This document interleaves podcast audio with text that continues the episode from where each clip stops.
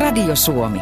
Tiistain iltaohjelman studiossa on siis vieraana kehitysneuropsykologian dosentti ja varhaiskasvatuksen tutkija Helsingin yliopistolta Niina Sajaniemi. Hyvää iltaa ja tervetuloa lähetykseen. Kiitos. Puhutaan tänään lapsista, vanhemmuudesta ja päivähoidosta. Tuttuja aiheita sinulle. Kyllä, kovinkin tuttuja iät ja kaiket mielessä olleita ja se on tähän sydämen asia, mikä on tärkein kaikista. Miten siitä sinulle itsellesi tuli sydämen asia?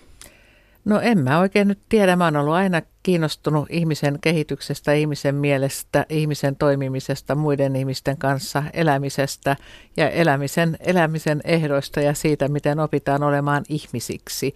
Se on kiinnostanut mua varmaan tuolta siis hamasta lapsuudesta lähtien. Ja mähän on ensimmäiseltä koulutukselta lastentarhaopettaja. Ja mä oon siitä jatkanut sitten opintoja ja erikoistunut eri tavalla pienten lasten elämän tutkimiseen ja elämässä mukana olemiseen. No mitä olet matkalla oppinut? Mä oon oppinut matkalla sen, että lapsuus on ainutlaatuista aikaa ja mä oon oppinut sen, että lapset ovat aidosti läsnä ja olemassa, eivät pelkästään kehittymässä olevia, olevia jotain tavoitetta varten tuotettavia yksilöitä, tulevaisuutta varten tuotettavia yksilöitä, vaan ihan, ihan ainutlaatuisia, uteliaita, luovia, ihastuttavia ihastuttavia ihmisiä. Ja silloin kun ne varhaisvuodet saadaan järjestettyä sen kaltaisiksi, että ne tukevat ja antavat, antavat lapsen ää, kehittää kaikkia niitä rikkauksia, mitä hänessä ihmisenä on alusta lähtien, että niitä ei päästä sammuttamaan ja että ne pääsee kukoistamaan, niin sillä tavalla päästään parantamaan tämä maailma pidemmän päälle, koska siitä se lähtee, että lapsissa on tulevaisuuden toivo erittäin monessa merkityksessä. Erittäin hienosti sanottu. Vähän pitkä huoneen tauluksi, mutta jos sen siitä näppäilisi, niin kyllä sen saisi mahdotettua fonttia, kun muuttaisi. Tässähän nyt on taas viime viikkojen aikana käyty mediassa aika kipakkaakin keskustelua tästä päivähoidosta. Pitäisikö, minkä ikäisenä lapsi on, lapsi on hyvä laittaa päivähoitoa vai pitäisikö lapsi pitää kenties kotona johonkin tiettyyn ikään saakka, niin Niina Sajaniemi, mikä sinun mielestäsi on oikea ikä lapselle aloittaa päivähoidossa? Ei tietenkään mitään absoluuttista oikeaa ikää ole ja mun mielestä tämä keskustelu pitäisi kokonaan kääntyä siihen suuntaan, että miten, miten se, missä lapsipäivät on, niin miten se toiminta ja miten, miten se elämä siellä on mahdollisimman laadukasta. Ja, ja tota, keskustelun pitäisi kääntyä siihen suuntaan. Jos vanhem, ja vanhemmilla pitäisi olla ihan vilpitön oikea kunnon mahdollisuus valita tietenkin monet vanhemmat joutuu laittamaan lapsensa jo hyvinkin pienenä päiväkotiin. Ja silloin heidän pitäisi pystyä laittamaan lapsi päiväkotiin täysin turvallisella mielellä. Vanhempien valinnan taustalla ei saisi olla se ajatus, että teenkö pahaa lapselle tai teenkö hyvää lapselle. Sen pitäisi olla ihan toisista lähtökohdista kiinni tämän päätöksen.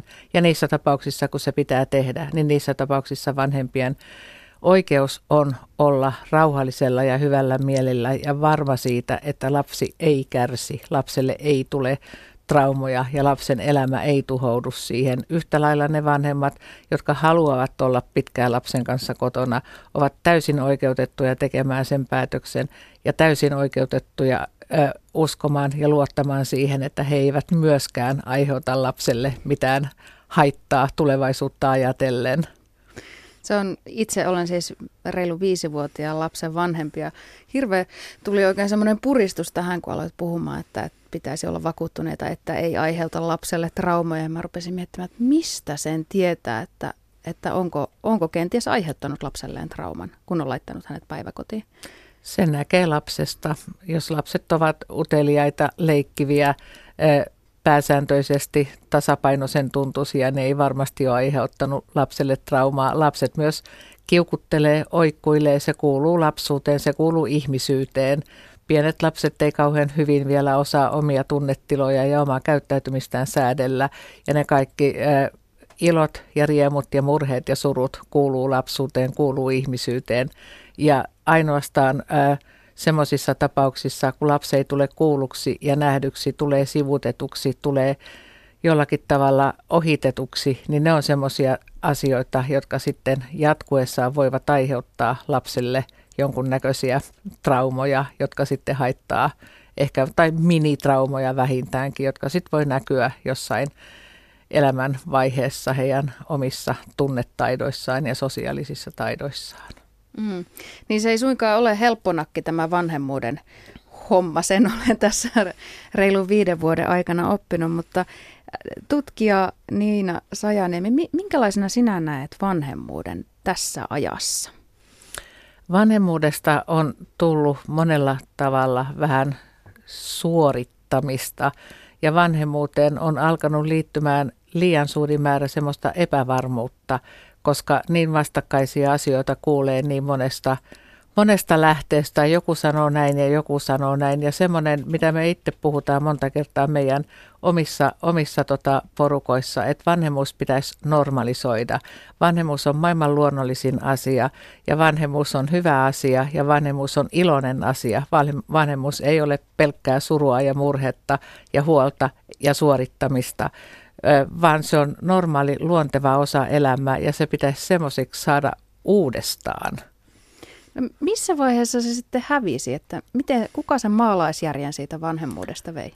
No varmaan maalaisjärki ö, on vähentynyt sen kautta, kun verkostot on kapeutuneet ja monet perheet on ö, liian yksiksensä ja liian ö, vaille sitä vertaistukea, isovanhemmuuden tukea, sitä yhteisöä, missä ennen vanhaa on ö, enemmän, enemmän, enemmän kasvettu. Ja sitten toisaalta, toisaalta sit tämmöiset tietyt niin kuin paradigmat, mitkä on korostanut sitä äitiyden merkitystä ja äitiyden tärkeyttä ja sitä, että lapsen siis niin kuin elämän ö, lähtökohta on saada olla mahdollisimman paljon sen äidin kanssa ö, kahdestaan ilman muiden ihmisten läsnäoloa, kun on puhuttu ensisijaista kiintymyssuhteesta, mikä varmasti on erittäin tärkeä ja kantava asia, mutta se ei ole semmoinen, mitä pitää ö, ikään kuin rakentaa, vaan se syntyy itsestään silloin, kun vanhemmat ovat hyvinvoivia ja silloin, kun vanhemmat ovat ihan niin kuin normaalilla tavalla vanhempia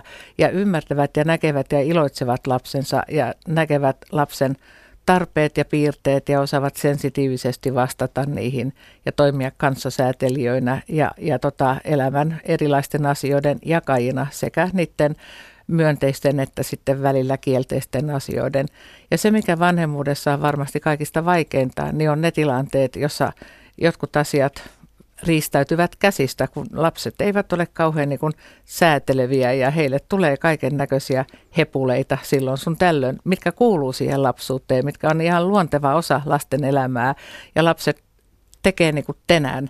Ja ne on niitä hetkiä, jolloin se niin sanottu kasvatus tapahtuu. Eli että ne on niitä kaikista hedelmällisempiä hetkiä, jolloin vanhemmat vois oikeasti ohjata lapsia siihen suuntaan, että he oppivat ihmisenä olemisen taitoja ja että heistä tulee oman elämänsä ohjaajia ja että he pystyvät... Ää, sietämään ja kestämään niitä vastoinkäymisiä ja turhautumia, turhautumisia ja pettymisiä.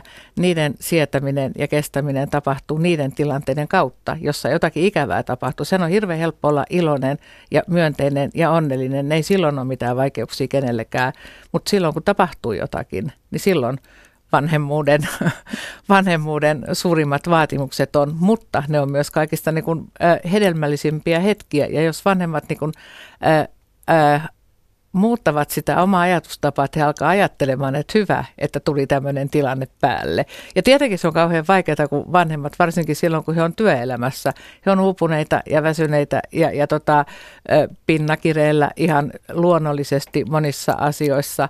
Ja silloin vanhemmuuden niin kuin suurin ö, oikeastaan ö, haaste on se, että niiden lasten, pienten lasten elämä on aikuisten varassa. Että ainoastaan, ainoastaan niin kuin aikuisten kantamana pieni lapsi kasvaa ja tulee niin kuin hyvinvoivaksi. Että se pieni lapsi ei kykene, omat siivet ei kanna. Ja, ja se on niin kuin paha juttu. Kun mä tapaan vanhempia ja mä tapaan perheitä, niin on pakko niin kuin sanoa, että niin, että semmoista se on, että vanhemmuus ei ole helppoa, mutta se on myös iloista ja myös niin kuin ihanaa, mutta se ei ole aina helppoa. Ja se ei ole helppoa sen takia, että se vastuu on vanhemmilla ja vanhempi vanhempien pitäisi kaikesta huolimatta säätää itseään. Ja mä tiedän, että se ärsyttää monia vanhempia, koska vanhemmat ajattelee, että no kun ei kerta kaikkiaan kestä sitä jatkuvaa kiukuttelua tai oikuttelua tai ties mitä. Mutta ne on semmoisia hetkiä, joissa vanhemman kuuluisi kestää. Että et niin se vaan täytyy sanoa ihan, ihan yksioikoisesti. Se ei ole helppoa, mutta niin se menee. Mutta sitä voi oppia, eikö vaan? E, itsensä säätelemisen ja itsensä rauhoittamisen taitoja voi oppia kaikissa iässä. Sitä voi oppia aikuisena ja se on vanhemmuuden ö, tärkeimpiä asioita. Ja tietenkin lapset opettelee sitä ö, koko lapsuuden ajan. Kehitysneuropsykologian dosentti ja varhaiskasvatuksen tutkija Helsingin yliopistolta Niina Sajaniemi. Nyt kun jos mennään siihen keskusteluun sitä kotihoidon ja päivähoidon välillä, siinä tuntuu olevan aina vaan niin kuin jompi tai kumpi pää, niin minkä takia tämä keskustelu on näin polarisoitunut? Miksi se on joko tai? Se on todella ihmeellistä, että se tuntuu varsinkin Suomessa pysyvän niin polarisoituneena, koska sen ei pitäisi olla, koska sen pitäisi olla enemmänkin laatupainotteista silloin, kun puhutaan päiväkodista ja sen pitäisi olla sillä tavalla vapaata, että ne vanhemmat, jotka vaippaikäisen ää, laittavat päiväkotiin, joutuvat laittamaan tai haluavat laittaa, niin he eivät ole huonoja vanhempia, koska he voi itse asiassa olla hirveän hyviä vanhempia. Vanhemmuus ei ole kiinni siitä. Vanhemmuuden hyvyys tai huonous ei ole kiinni siitä, onko lapsi päiväkodissa vai eikö lapsi ole päiväkodissa. Mä todella toivon, että näin ei ole, koska omani täytti vuoden siinä kuussa, kun hänet laitettiin hoitoon ihan käytännön syystä. Helsinki on kallis kaupunki elää, toinen mm. vain kävi töissä siihen aikaan, joten niitä tuloja todella tarvittiin. Mm-hmm. Ja se keskustelu, mitä hirveän ö, helposti käydään vauvapalstoilla ja netissä ja vanhempien kesken, niin se on sillä tavalla äärimmäisen syyllistävää, että syyllistetään jompaan kumpaan suuntaan. Syyllistetään vanhempia, jotka on pitkään kotona lasten kanssa. Syyllistetään vanhempia, jotka laittaa lapsensa päiväkotiin. Ja se on kyllä, se on kyllä, se on kyllä ihmeellistä, että miksi tämä keskustelu ei tunnu tyrehtyvän. No mihin suuntaan sä sen keskustelun veisit? Mä veisin sen keskustelun siihen, että ensinnäkin, jos ajatellaan tasa-arvon näkökulmasta, niin sehän on ihan yhdenvertaisuutta ja tasa-arvoa lisäävää, että olisi mahdollisimman joustava mahdollisuus laittaa lapsi turvalliseen, laadukkaaseen päiväkotiin silloin, jos se on ihan luonnollista, että jotkut ö, vanhemmat, jotkut äidit haluavat luoda uraa, naiset haluavat luoda uraa. Se on hyvä asia ja sille pitää olla hyvät mahdollisuudet. Ja ö, laadukas päiväkoti toiminta, laadukas päiväkotiverkosto on yksi paras tapa edistää tasa-arvoa tästä näkökulmasta. Se on tasa-arvokysymys, se on kysymys myös siitä että laadusta. Eli että tämä keskustelu pitäisi, niin kuin mä olen varmaan jo sanonutkin tämän illan aikana, että se keskustelu pitäisi kääntää siihen, että miten saadaan, Suomessa on valitettavan epätasasta tämä päiväkotien laatu keskustelu pitäisi kääntää siihen, mitä voidaan tehdä, että se olisi joka paikassa yhtä laadukassa, koska Suomessa on hirveän hyvä verkosto. Suomessa on äärimmäisen hyvät mahdollisuudet rakentaa todella, todella huippulaadukasta varhaiskasvatusta sinne päiväkotiympäristöön. Se on täysin mahdollista ja keskustelu pitäisi kääntää siihen, että miten se saadaan aikaiseksi, miten se mahdollistuu. Ja se kaikki keskustelu, mikä niin kuin liikkuu sillä polarisoituneella tasolla on ikään kuin pois siitä. Ja, ja, se on, se, ja si, siinä on varmaan jotain, jotain ylempien tasojen ö, ohjausta, koska tämähän on tämmöinen hyvin ö, poliittisestikin kiinnostava aihe, että mikä on lasten, lasten tota paras paikka. Ja sen, sen tässä oikeastaan vielä voisi sanoa tähän liittyen, tässä on sitten tämmöisiä niin tieteellisiä paradigmoja vielä kauhean paljon taustalla, että kun ajatellaan äh, vuorovaikutuksen tutkimusta ja vanhemmuuden tutkimusta ja sitä hirveän hyvää asiaa, mikä alkoi niin kuin voimakkaana Suomessa 90-luvun, äh, 90-luvulla, milloin tämä kiintymyssuhde tuli huomioon kohteeksi, mikä on todellakin tärkeää. Aivan varmasti tiedetään, että jos lapsilla on luottavainen ja hyvä kiintymyssuhde vanhempiin ja ens, ensisijaisiin hoitajiin, joka usein on äiti, niin kyllä se kantaa. Kyllä se kantaa elämässä pitkälle. Jos kiintymyssuhde on jollakin tavalla häiriytynyt, se tiedetään, että siitä on hirveän paljon haittaa.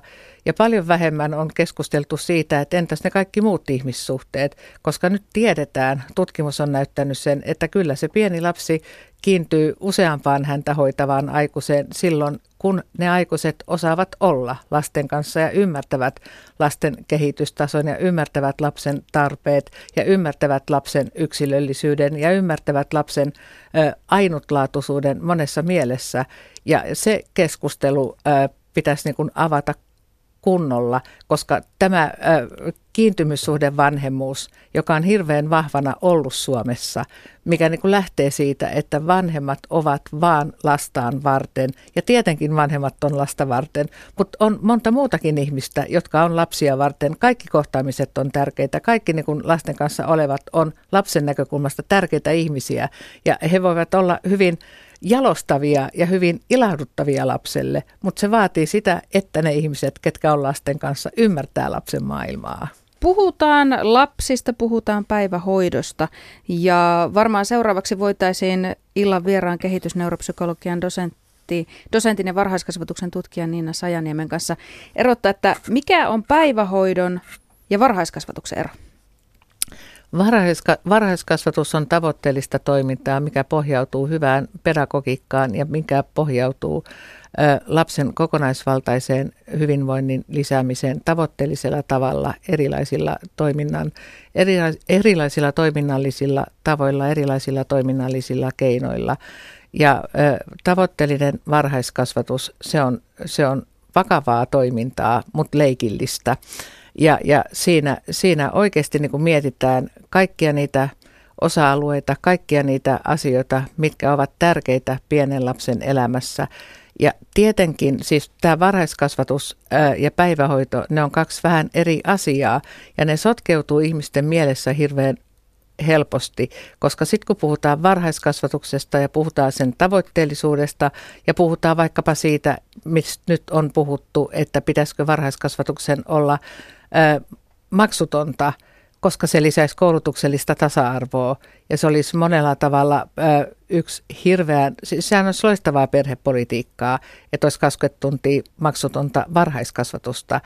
Ja, ja varhaiskasvatuksen ja päivähoidon erottaminen ö, keskustelussa on hankalaa, koska sitten jos se olisi aamupäivisin, niin sitten ajatellaan, että eikö ne lapset sitten saa varhaiskasvatusta iltapäivisin se ei mene ollenkaan niin, koska iltapäivisin lasten kanssa kuuluu olla laadukkaasti ja lasta niin kuin, ä, voimistaen ja lapsen tarpeita havaiten ja lapsia säädellen. Sen ei tarvitse olla tavoitteellista. Se voi olla enemmän sen kaltaista, että tehdään sitä, mikä tuntuu siis sopivan sille iltapäivän ajalle, mikä tuntuu niin kuin mukavalta. Ja totta kai siinä on sydän ja järki ja sensitiivisyys ja taito tallella. Se ei tarkoita sitä, että se olisi niin laadutonta ja että se olisi ihan sama, mitä siellä tapahtuu.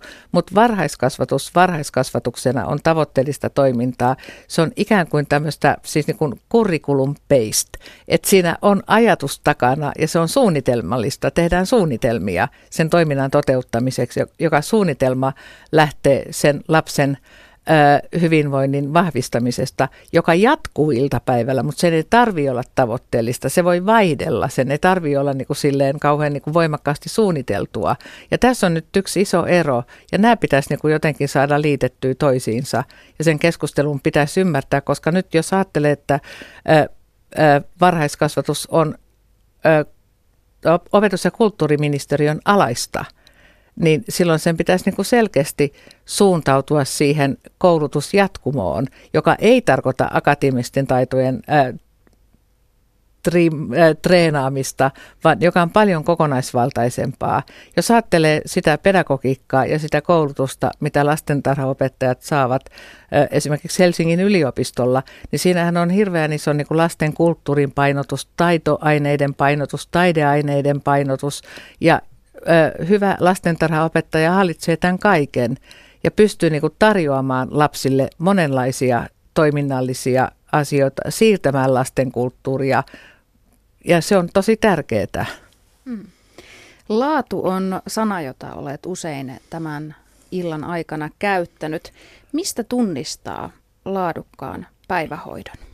Siitä vuorovaikutuksen laadusta tai vuorovaikutuksesta, mitä päiväkodissa on, aikuisten sensitiivisyydestä, aikuisten tavassa olla lasten kanssa, aikuisten tavassa nähdä yksilöt ryhmän jäsenenä, aikuisten tavasta ohjata lapsia olemaan toisten kanssa, aikuisten tavassa liittää lapsia yhteen, aikuisten tavasta havaita lasten aloitteita, jatkaa aloitteita, havaita lasten sosiaalisia aloitteita toisilleen, tukea lasten leikkimistä, tukea lasten toisten kanssa olemista siinä ihan ryhmätasolla, että et se taitava opettaja, taitava ö, pedagogi näkee todellakin yksilöt ryhmän jäsenenä ja osaa hallita sitä ryhmää ja osaa ymmärtää, että se on tärkeää, koska ryhmässä olemista ei opi muuta kuin olemalla ryhmässä.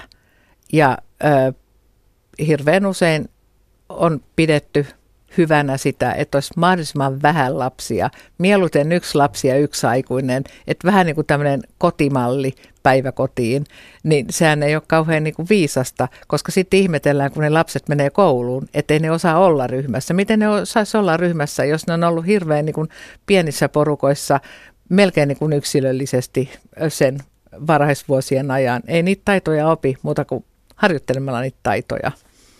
Näinhän se on. Niina Sajaniemi, sinä koulutat myös lastentarhaopettajia. Se, mitä olen ymmärtänyt, niin ainakin Helsingin seudulla tai Uudellamaalla lastentarhaopettajista pätevistä sellaista on tällä hetkellä iso pula. Mistä tämä johtuu? Se johtuu siitä, että ei pystytä kouluttamaan riittävää määrää lastentarhaopettajia. Ja ihan siitäkin syystä, että tulee seinät vastaan. Että se tarve on todellakin suuri ja se tarve liittyy osittain ikärakenteeseen, että on paljon ihmisiä, jotka ovat tehneet jo pitkän ja kunniakkaan uran ja jotka ovat siirtymässä sitten vapaampaan elämään. Tulee niin paljon tämmöistä äh, pulaa tätä kautta, että se on yksi syy. Mikä olisi se asia, jos meitä tätä iltaohjelmaa kuuntelee joku nuori henkilö, joka miettii, että mitä elämällä haluaisi tehdä ja on ajatellut, että lastentarhaopettaja homma olisi semmoinen, mikä häntä kiinnostaisi, niin, tai voihan se olla vaikka ammatinvaihtajakin, niin mitä sinä sanoisit, että mikä on sen työn paras juttu? Miksi kannattaa ryhtyä lastentarhaopettajaksi? Koska silloin voidaan rakentaa parempaa maailmaa, koska silloin voidaan vahvistaa lapsissa semmoisia taitoja, tai auttaa lapsia käyttämään semmoisia taitoja, jotka hänessä ihmisenä ovat jo olemassa. Silloin voidaan, aut- äh, silloin voidaan olla mukana rakentamassa maailmaa, josta tulisi vähän myötätuntoisempi, josta tulisi vähän vähemmän itsekäs, josta tulisi äh, enemmän äh, suvaitsevainen, josta tulisi enemmän, enemmän iloinen, josta tulisi enemmän leikillinen. Nämä kaikki asiat vahvistuvat äh, varhaiskasvatuksen aikana, koska ne varhaisvuodet on näidenkin asioiden osalta niitä merkittävämpiä vuosia, mikä liittyy tietenkin ihan, ihan äh, aivojen muovautumiseen ja tämmöisiin tärkeisiin kehityksen reunaehtoisiin. Et silloin todellakin rakennetaan vahvaa pohjaa sille tulevaisuudelle. Et silloin todellakin lastentarhaopettajan ammatti on maailman paras ammatti, koska vaikuttamisen mahdollisuudet on kaikista suurimmat silloin koska silloin voidaan saada kaikista eniten aikaiseksi. Moni poliitikko siellä just miettii, että no voi vitsi, tulipa valittua väärä ammatti sitten kuitenkin. Kiitoksia tästä Niina Sajaniemi. Yle, Radio Suomi.